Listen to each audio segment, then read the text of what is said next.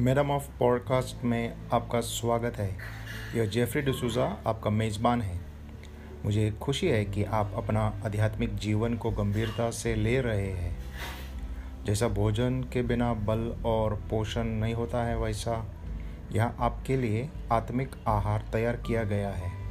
सतावीस साल से मैं प्रभु का काम में व्यस्त हूँ। कई लोगों को प्रभु ने मेरे द्वारा अनुग्रह दिए हैं। मुझे उम्मीद है कि वो आपको भी दे रहे हैं।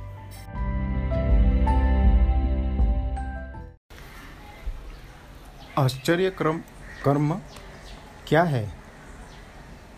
हमें यीशु मसीह के आश्चर्य कर्मों पर क्यों विश्वास करना चाहिए? क्या आश्चर्य कर्म आज भी संभव है? इस एपिसोड में मेरा इन प्रश्नों का जवाब देने का प्रयत्न है। आश्चर्य कर्म की परिभाषा से शुरू करें। आश्चर्य कर्म की एक साधारण परिभाषा यह है, एक उच्च नियम द्वारा एक निम्न नियम को अलग कर देना है। उच्च नियम परमेश्वर का नियम है, जो पृथ्वी के नियम के स्थान पर कार्य करने लगता है। अब एक विद्वतापूर्ण परिभाषा।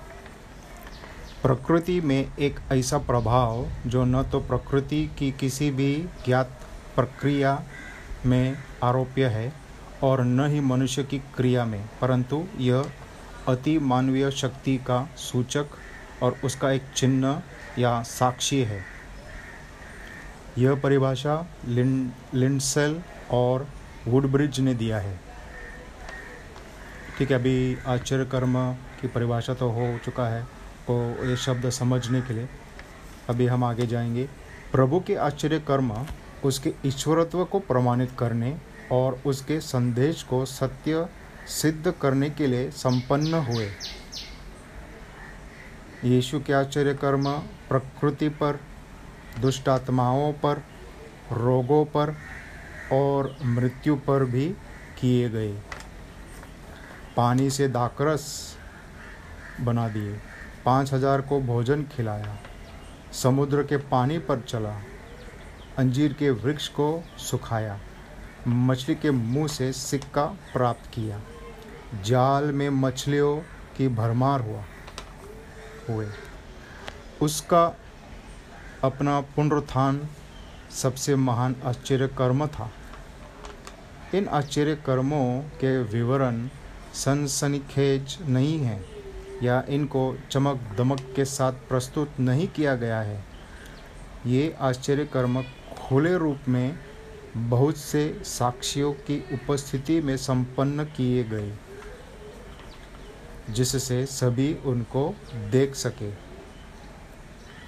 चंगा करने के आश्चर्य कर्मों को, वैज्ञानिकों और डॉक्टरों ने कभी भी असत्य प्रमाणित नहीं किया।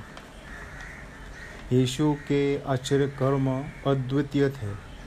यीशु ने कभी भी कोई आश्चर्य कर्म अनैतिक या अनुपयुक्त अभिप्राय से संपन्न नहीं किया। उसका उद्देश्य सदा ही उचित था। चंगाई तात्कालिक और अलौकिक था। आश्चर्य कर्म वास्तविक है और हम प्रसन्नता पूर्वक अपने विश्वास की पुष्टि करते हैं कि परमेश्वर का वचन सच्चा है। हमारे लिए आश्चर्य कर्म यीशु को उद्धारकर्ता के रूप में पहचानने के प्रमाण है।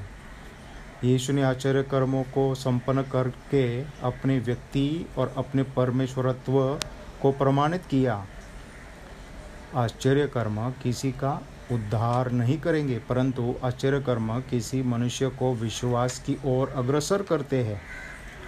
यदि परमेश्वर की शक्ति द्वारा आश्चर्य कर्म संपन्न हुए और निश्चित रूप से हुए भी तो जैसे परमेश्वर कभी नहीं बदलता, वैसे ही आश्चर्य कर्म भी आज संपन्न होने संभव है।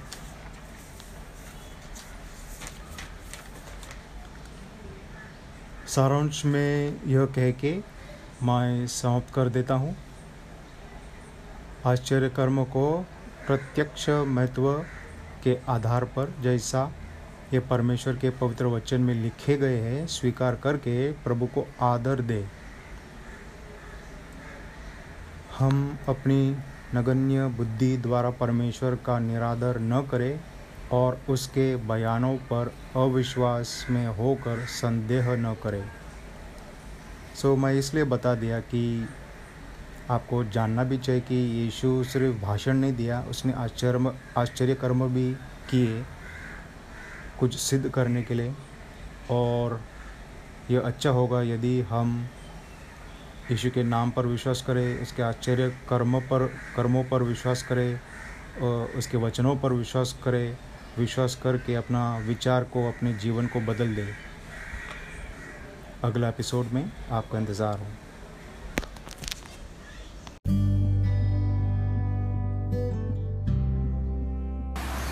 इस एपिसोड को सुनने के लिए धन्यवाद। मैं आशा रखता हूँ कि आज का एपिसोड से आपने कुछ सीखा है।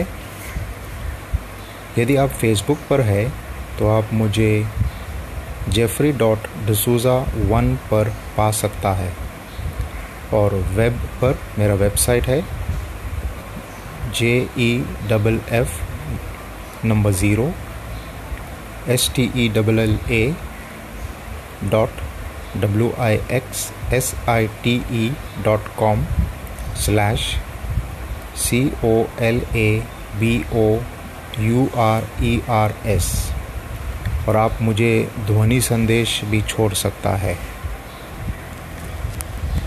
अगला एपिसोड में फिर से मिलेंगे।